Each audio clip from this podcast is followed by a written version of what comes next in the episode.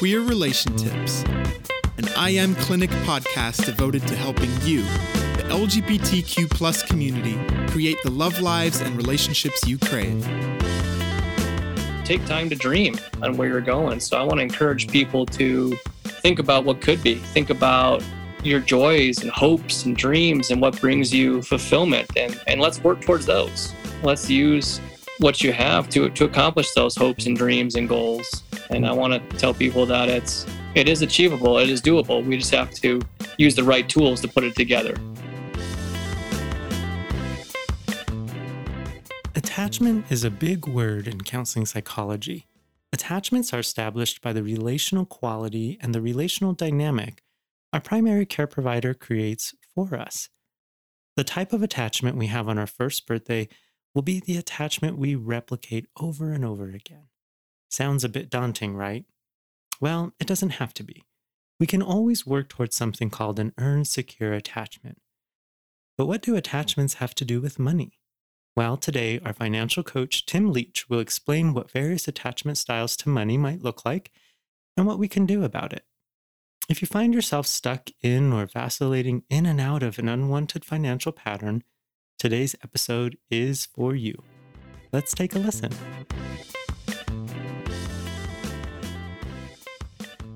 One of the things that it seems you're really passionate about when you talk about money is the idea of attachment to money and how maybe the role that finances and money plays in our life.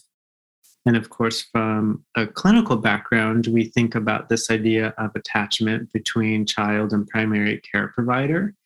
And attachment becomes, as we know from the research and years of study, that attachments that we form with our primary care provider becomes the attachment we will have to many other things, including money.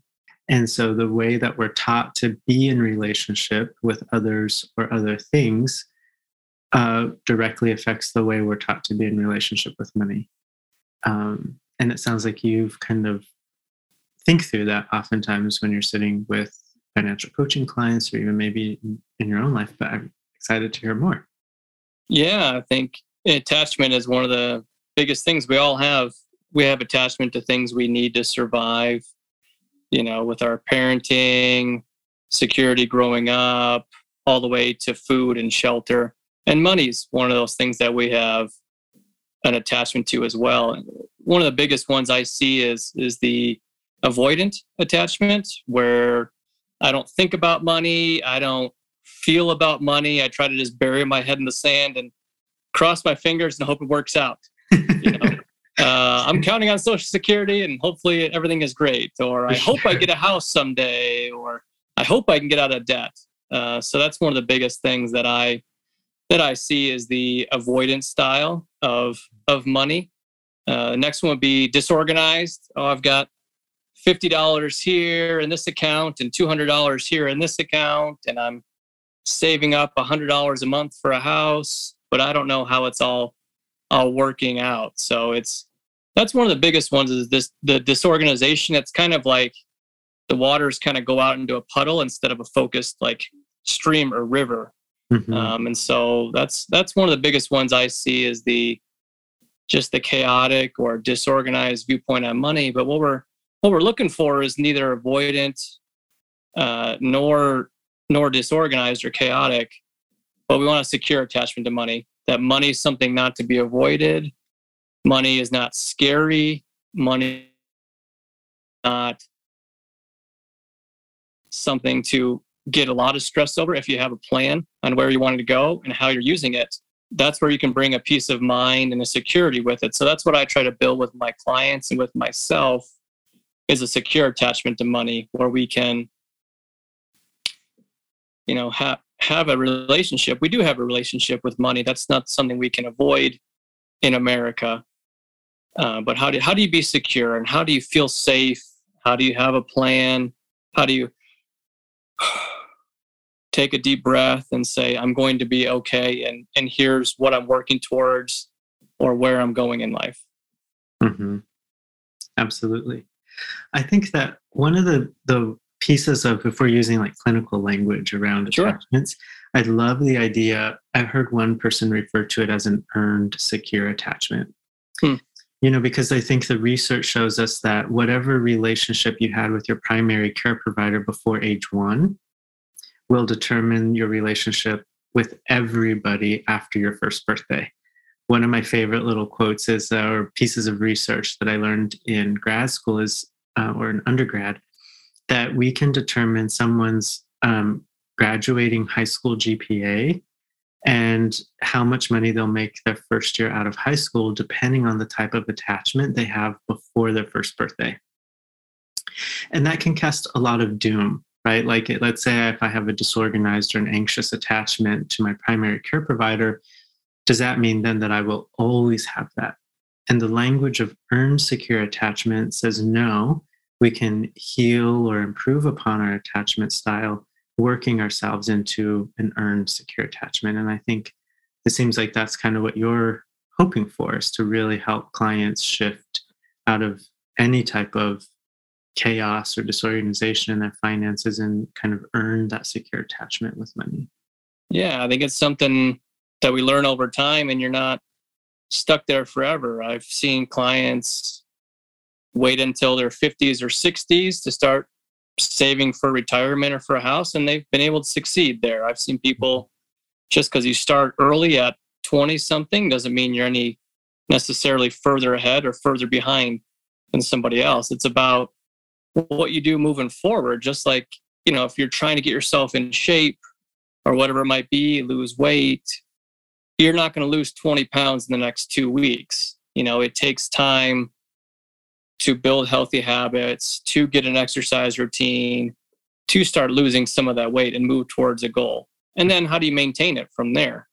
You know, just like financially getting in shape is the same as physically getting in shape. How do you make the changes you need to get some gains initially? And then how do you maintain that moving forward as well? So that's one of the biggest things, that when clients have that peace of mind, it's a significant change. I'm sure you've seen in your clients as well, in your work, that when people make some connections that I have some hope, or that I have a plan, or that I have some goals I want to achieve, and I've achieved a few of them, you know, having some manageable goals, man, I can change lives. I'm sure you've seen that a lot in your practice as well.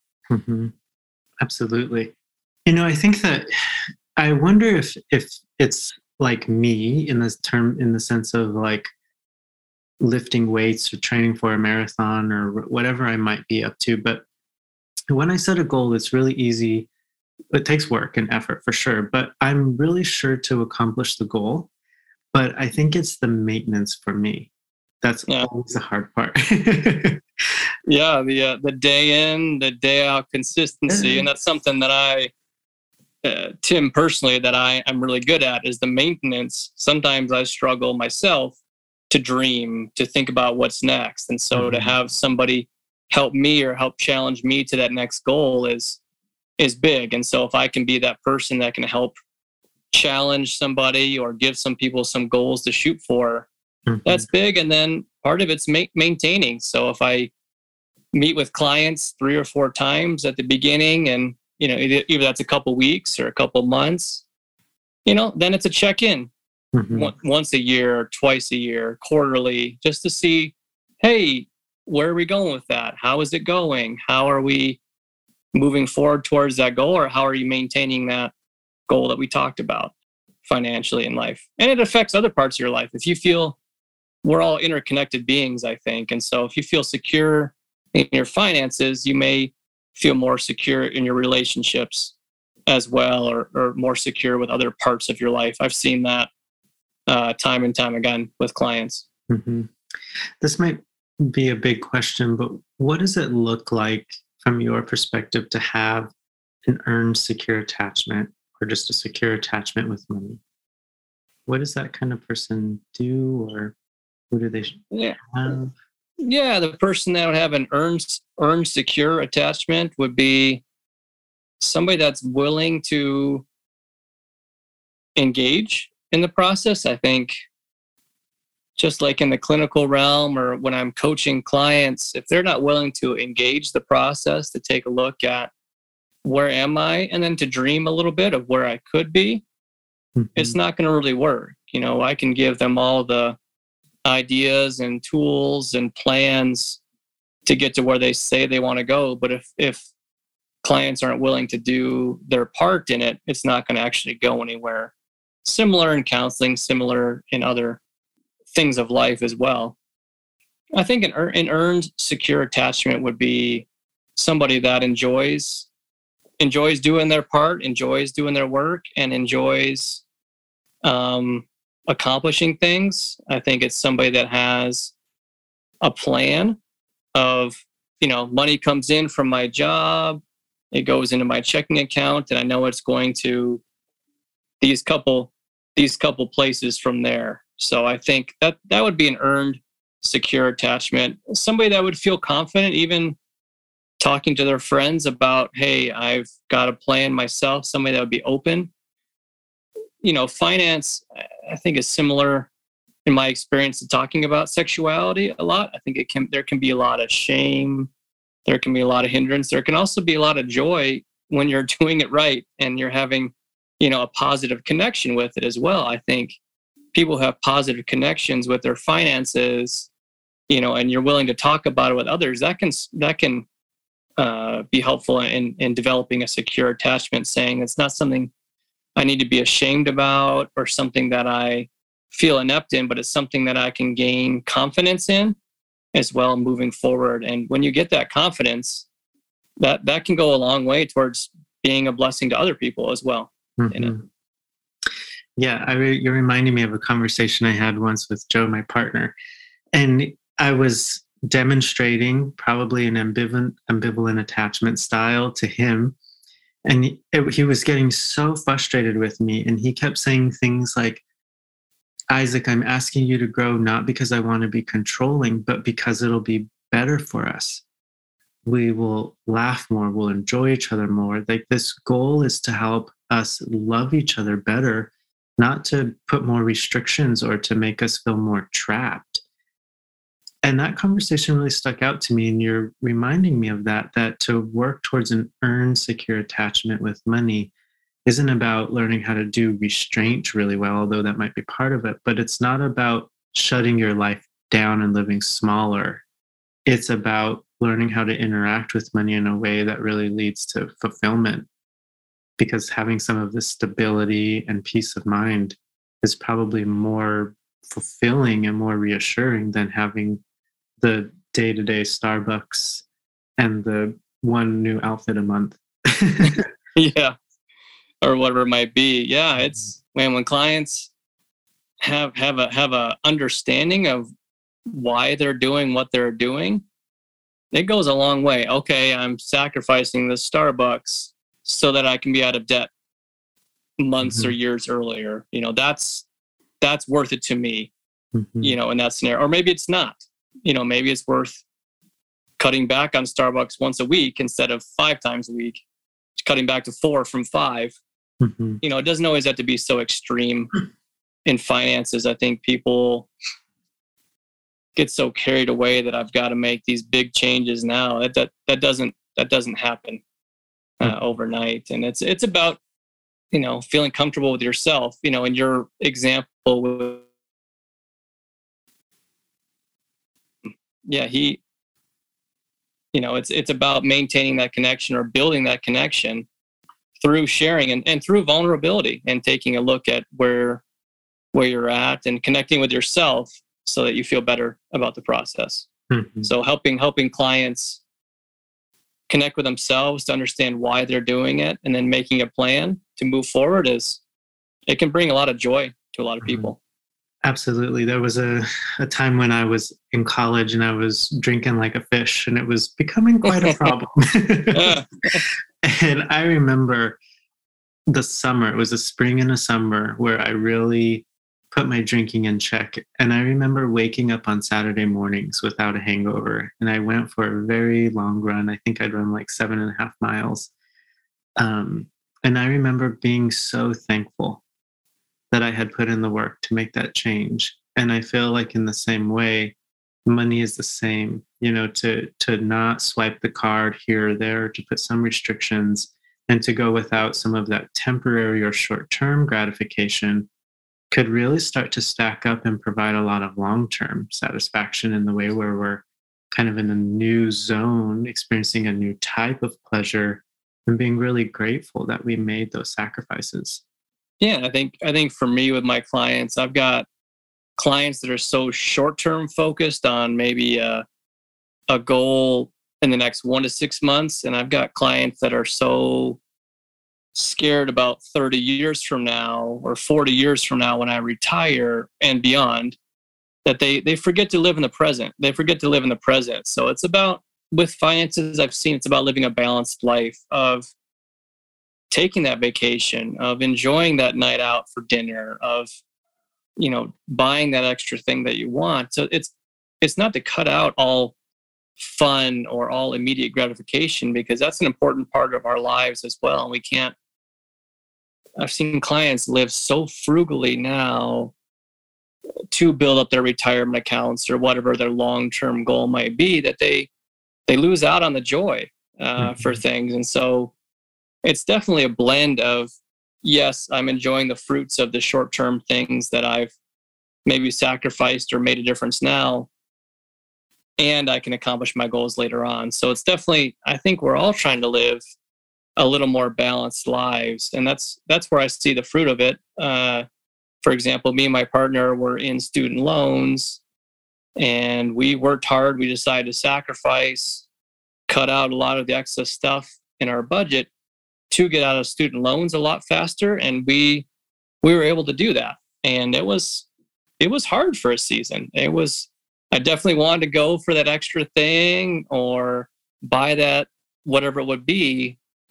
But I knew for a short term, I could sacrifice for that. And the peace that I felt getting out of student loans was huge, to have that weight off my chest and then to start using that money I was using towards the debt, me and my partner, to use it towards other things and repurpose those funds. That's the fun part.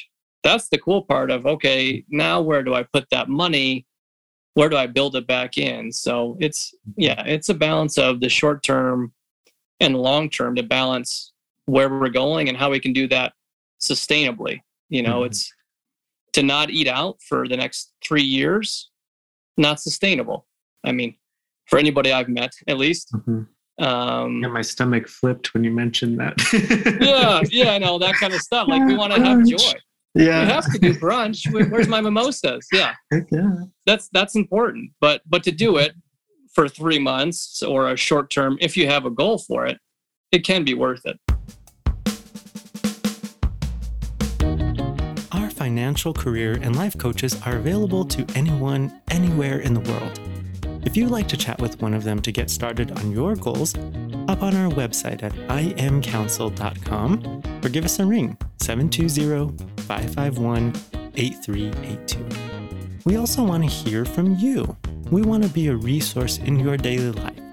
Send us your questions or your challenges and we'll answer them for you in a live Q&A episode that will stream during Pride. DM us on Instagram at LGBTQ_therapy. If you like mental health tricks and tips at the palm of your hand, follow us on TikTok at I Am Clinic, or you can follow me on TikTok at Isaac Forte. But for now, let's get back to the show. What do you feel like are some of the things, if someone had a disorganized attachment style or even an avoidant attachment style, what might be the things they might want to pay attention to kind of get back online, to maybe start earning that secure attachment?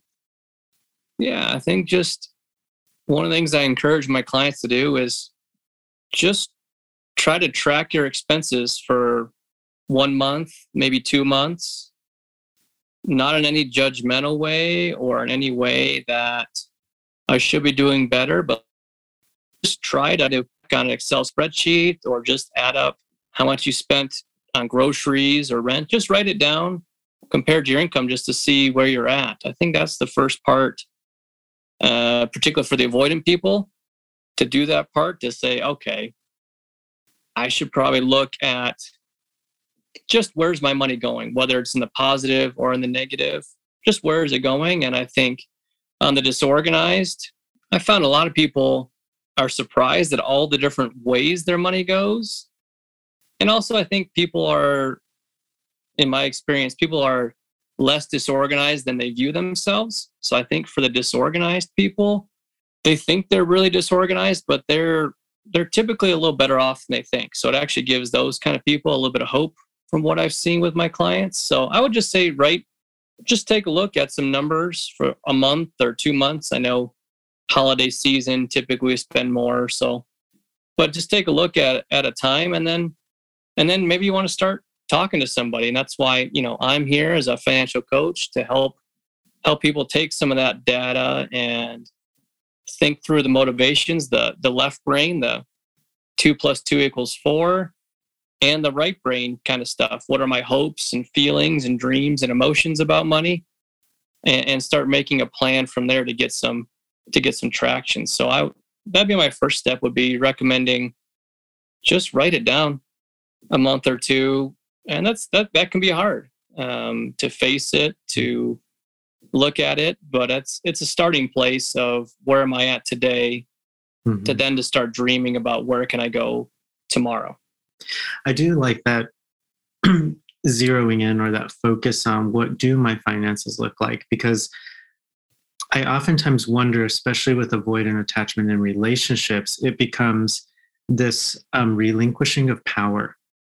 And so when I give up my power and the chaos starts to ensue, then now I'm kind of in the self-fulfilling prophecy where I don't want to approach the chaos. And so the powerlessness kind of, it starts to increase. And so the more that the powerlessness increases, the more avoidant I become because the chaos is too intense. And to reverse that is exactly like what you're saying, is to kind of dive into that chaos for the last time so that you can rein it in and really start to increase your power, so that you feel powerful over your finances rather than your finances feeling powerful over you. And I'm thinking about like being on the beach when the wave comes in and sweeps at you and you're trying to stand up to the wave. That's hard to do. You get knocked back a little bit and you mm-hmm. feel yourself, when the wave goes back out into the ocean, kind of swept away. But what does it look like to stand there and, feel the wave coming at you and feeling it kind of dissipate? What does it look like to hold steady there, just to get a viewpoint on where you're really at? That's a big thing on starting to grow. Mm-hmm. Yeah, absolutely.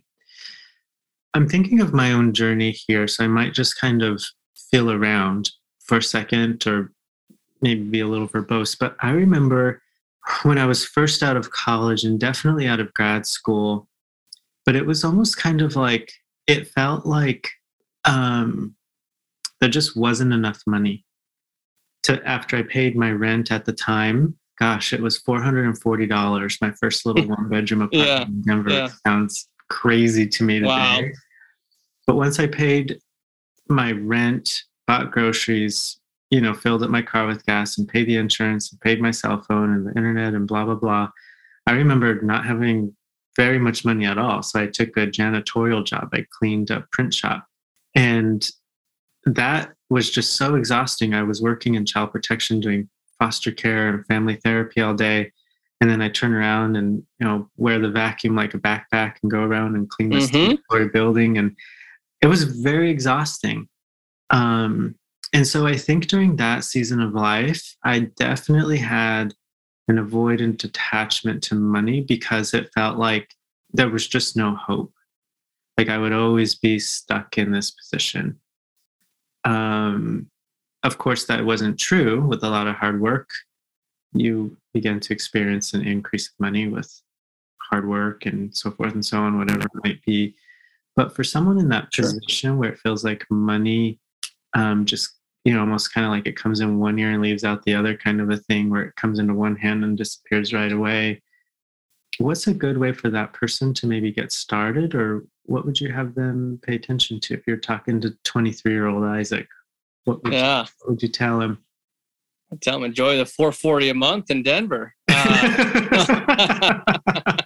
Fair enough. At least my mortgage was $440. That would be low. That's okay. No, Oh, those were the days, huh? No, I would say there's a lot of hopelessness. I think a lot of people think I'm never going to get out of this cycle of most people in America live paycheck to paycheck. As one paycheck comes in, the bills go out and there's less than you have at the beginning, oftentimes at the month. I would say, don't lose hope. It seems bleak, and what can you do differently? Like in your situation, maybe it's a side hustle. Maybe it's like for you, it was janitor stuff. I did that through grad school as well. I worked full time and I cleaned toilets for 3 years at night. So I remember the backpack vacuum as well. Yes. Mm-hmm. So maybe it's looking at an extra job, or maybe it's looking at, if anything, I can cut back, but not to lose hope. And hopefully you're not going to be there for years and years to come. And so maybe it's talking to a career coach on doing a career change. If the money's not enough in that job, maybe it's how do I get another job that could be paying more so that I can make some traction. So I think for anybody there, and there's a lot of people out there who feel that way, feel stuck, feel trapped, feel hurt by the world, by their own choices, maybe. Not to give up hope, but to think about what you could maybe do differently, and think about what could be, and maybe try to dream a little. If I had $1,000 more a month, what would I do with it? Mm-hmm. So I think until you actually start, I remember working I was helping an organization fundraise for their nonprofit, and talking to them, I said, what if you guys got a $5 million gift from a donor? What would you do with it?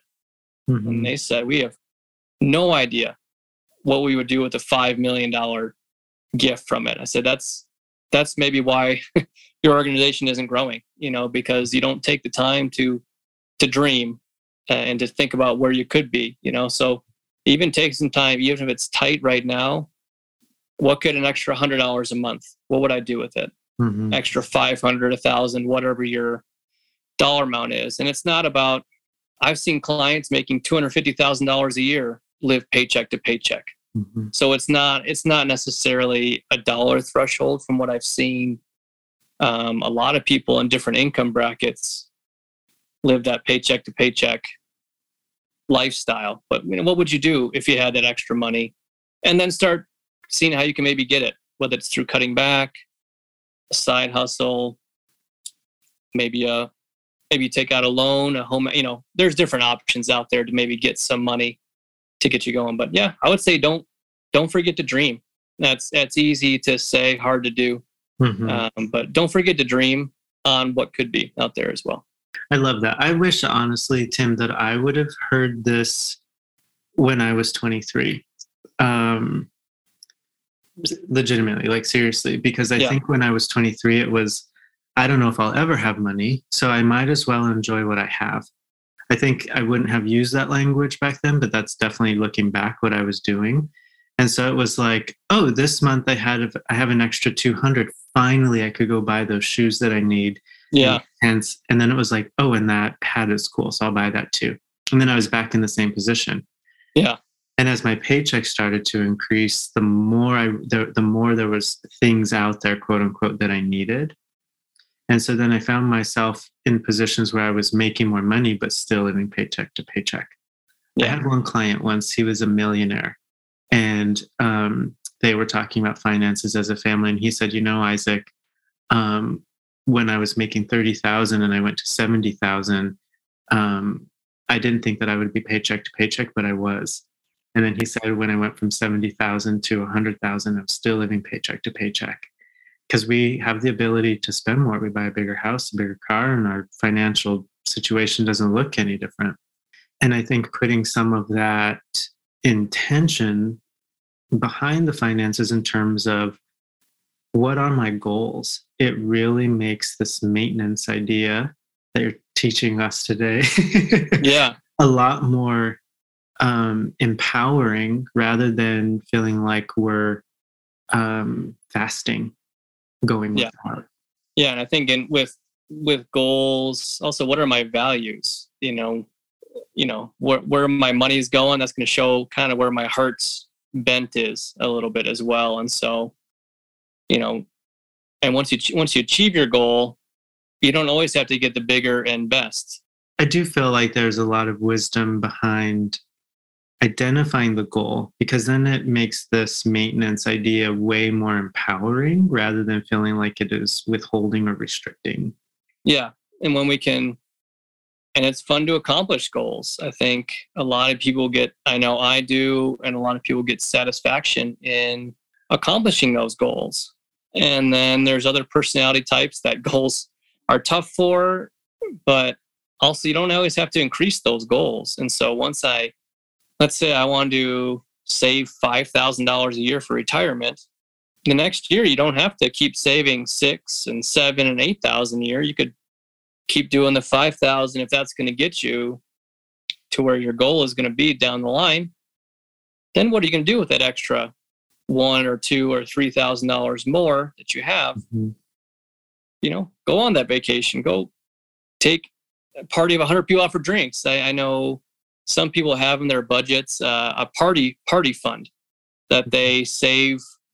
I can't remember the dollar amount each month, but the couple actually realized they weren't spending it throughout the year because they were so concerned about money that in December they threw a big party. They said, we got to spend this money on a party. And they spent, I don't know, $2,000 on drinks and caterers and all this stuff for their friends and family to come over and have a big party at the end of the year. And, it was cool to see them be diligent in saving. I think it was actually $200 a month for eating out or entertainment that they didn't do throughout the year. And so they decided to throw a big party to celebrate at the end of the year, because it's money they meant to be used and not to throw it towards debt or whatever it was. It was meant to be fun money.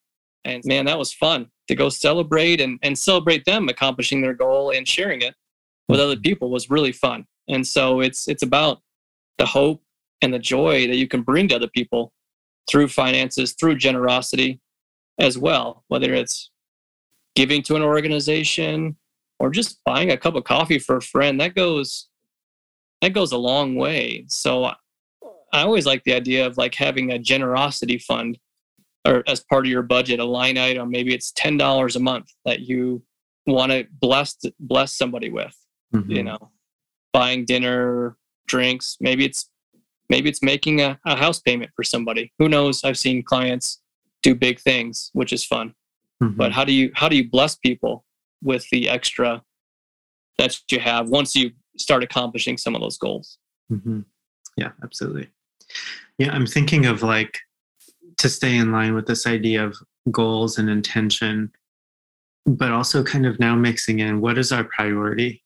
I think is also something that I could have benefited from back in my 20s.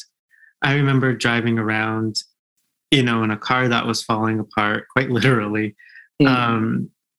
And my priority was to just feel normal.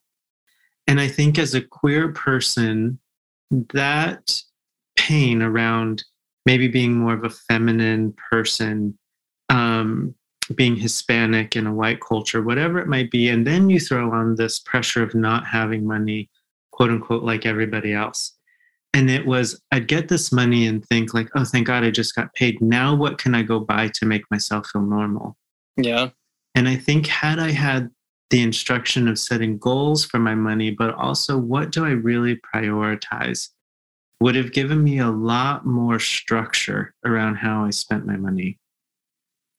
I think I maybe would have prioritized saving for a house more or investing in something else. You know, it was like, okay, what outfit do I need and what's the most expensive gym so I could have the clothes and the body that will make me feel most normal.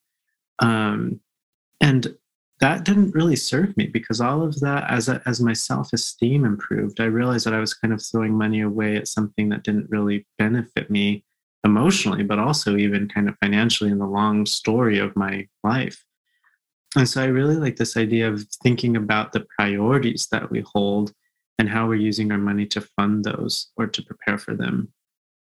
Yeah, that's a big deal. I mean, I've I've spent money. We've all spent money on things that really didn't last and really, you know, maybe didn't bring us joy that we thought it would as mm-hmm. well. And so how do we use money as a tool to bring joy to ourselves, mm-hmm. to others, to help the world, whatever it might be? How do we use the influence that we've been given through money to be a blessing to ourselves and to others? And how do we accomplish those goals? You know, I think so many people want to just say, Tim, what's the right answer? What should I do with my money? There's no right answer. There's no cookie cutter approach. You know, we can talk about tax diversification and debts and Roth IRAs and blah, blah, blah. There's things you can do, but there's no one right answer. And even we're not all purely logical beings where, you know, getting this interest rate and this particular down to the penny stuff is going to serve me, because we're a blend of emotional and logical beings. And so we need to blend that emotion. What might be valuable for you, Isaac, might not be valuable for me. And that's okay. Mm-hmm. And how do we both use the money that we've earned or been given to accomplish things that are valuable to us? And what are our values and who are we as people? And I think, man, that's why it's important to do therapy, to work on yourselves, to understand our community and what we're trying to do personally, and then fit our money kind of into that. I think it's a whole person education. You know, we can't just be a financial education. It can't just be some aspect of therapy you're working towards. I think money blends into a lot of what we are, and it reveals a lot in relationships as well on where we're going, what our goals are, particularly with, if you're in a relationship with somebody, that adds a whole nother layer. And I'm sure you've seen that with your clients and other people as well. So, and my partner. Yeah. I didn't want to say it, but yeah. Yeah. Yes. Sure. Yeah. Money is a big revealer in relationships. Man, when you got one person who's a big spender and one person's who a big saver, mm-hmm. Mm-hmm. there's some sparks that can fly really quick. I've seen mm-hmm. things get heated very fast, but when I can use finances and talk with two partners in the same room to help them understand each other, to help them understand why they're doing what they're doing and why it's important to them to do XYZ, man, the togetherness and the synergy that can happen is really powerful. And it's fun to see the healing in relationships where you can say to one person, oh, you're not a jerk because you spend all our extra money each month on, in my opinion, frivolous things, you know, blah, blah, blah. But when you can actually understand each other, understand where they're coming from, it can be powerful in helping two people use relationships moving forward as well. For sure. Yep, absolutely. Whenever I see those kind of couples who are experiencing that point of friction, the interesting thing to me is that they're both hunting for the same thing, and it's usually safety. The one who is spending saying, I want to feel safe in my own home environment. I want a bigger apartment or the couch that we need so that I can feel comfortable and know that my space is a refuge for me. Meanwhile, the other person is saying, but I want to feel safe by knowing we have X amount in the savings account and I can sit on a shitty couch forever. I don't need. And so it's really kind of finding what is that common emotional desire down there for this example, safety, and then helping them kind of co-create a route that will help both of them feel safe in the way that they use their money. Yeah, that's a good point. You know, what's the underlying issue isn't the dollars and cents. The underlying issue is safety in that scenario, or it's, you know, hopes and dreams, or, you know, sometimes there's emotional attachment. I want a bigger TV because my mom always loved big TVs, and I want to feel closer to my mom, so that's why I want a bigger TV. You know, we have all sorts of different things with our money. You know, is there like one thing you want to say? Make sure that people hear, or one sort of hope. I'm trying to think. I mean, yeah, Sorry, I'm looking down on this. It's not my lap here all the time. It's okay. Yeah. I mean, we can. I'll rephrase this, but it's like just like in your kind of like people aren't too far gone, or people aren't like there's hope, and that there's like, yeah. I'll say something about that. Yeah, I think for me, when I see somebody come in my door for coaching, and the number one thing I want to instill in them is there's hope.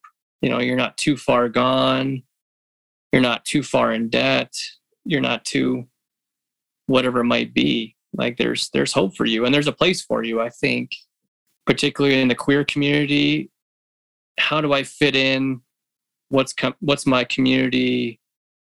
What am I doing? I want to feel accepted. I want to feel proud of who I am and not hide it. I think that's the same thing with money, where, you know, I want to feel proud of what I'm doing with the money, and I want to feel proud of who I'm spending my money with and what I'm using it towards. I just want to have people come in that are feeling hopeless, or I'll never do X, Y, Z, that there is hope, and there is time, and there is a way to accomplish your goals if you start working at it, and if you start thinking critically on where do I want to go, and take time to dream on where you're going. So I want to encourage people to think about what could be, think about your joys and hopes and dreams and what brings you fulfillment. And let's work towards those. Let's use what you have to accomplish those hopes and dreams and goals. And I want to tell people that it is achievable. It is doable. We just have to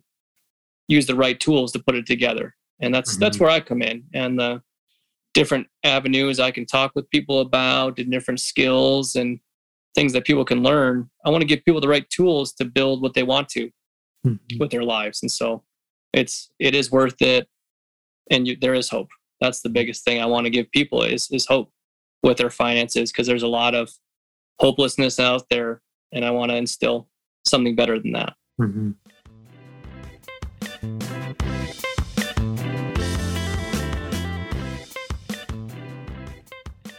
Money can be tricky. How do we in LGBTQIA plus community feel normal, when feeling normal might mean having money? Even as I say these words, something cringes inside of me. As one who advocates for our inherent worth so often, thinking of the tie between money and fitting in makes me very suspect of what it truly means to feel comfortable and find belonging. I am so thankful for Tim and his words of wisdom, his expertise, to help assuage my discomfort and speak to an important issue with such compassion, ease, and realistic expectations. The ways in which he thinks about money and our attachment to it creates an accessible route from challenges to freedom, from confusion to being informed, and from avoiding to embracing. I really found it refreshing, to be honest, to think about working towards an earned secure attachment with money. An earned secure attachment is almost like a sash covered in badges you've earned.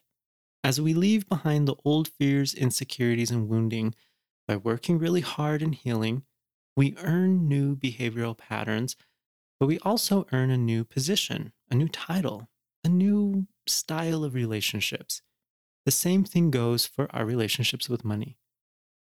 Changing our relationships with money will force us into a phase of transition, and transitional phases are often filled with discomfort, unknowing, and awkwardness. Taking time to examine our finances and to set goals can be hard in and of itself, but to put in motion the withholding, the changes, and the grit to stay on track is another type of challenge. As you may remember from the What is Coaching episode with Ray Stout, we asked, who am I, where am I going, and how will I get there? These questions are a great start to orienting towards the right financial track. Let's all take Tim's advice and start with manageable and realistic goals while we stay present in our lives. I mention these questions not only because they help us stabilize our convictions to change, but they also act like an anchor in the emotional storm that ensues during the transitional phase. When you find yourself in the transition, remember who you are, where you're going, and how you're going to get there. The answers to these questions and your emotional reactions can be a strong guide keeping you on track. It's not about staying on track just to have more money, but a practice of self-care. There is something to be said about learning how to sit in discomfort for the sake of creating comfort. Although the creation process isn't easy either, I am hopeful that it will produce a more balanced and a calm emotional environment, and that is the sweet spot. This is where I find the relaxation. Our inherent worth doesn't increase because our money becomes stable, but rather, our inherent worth gets to be nurtured when we are no longer in fight, flight, or freeze mode.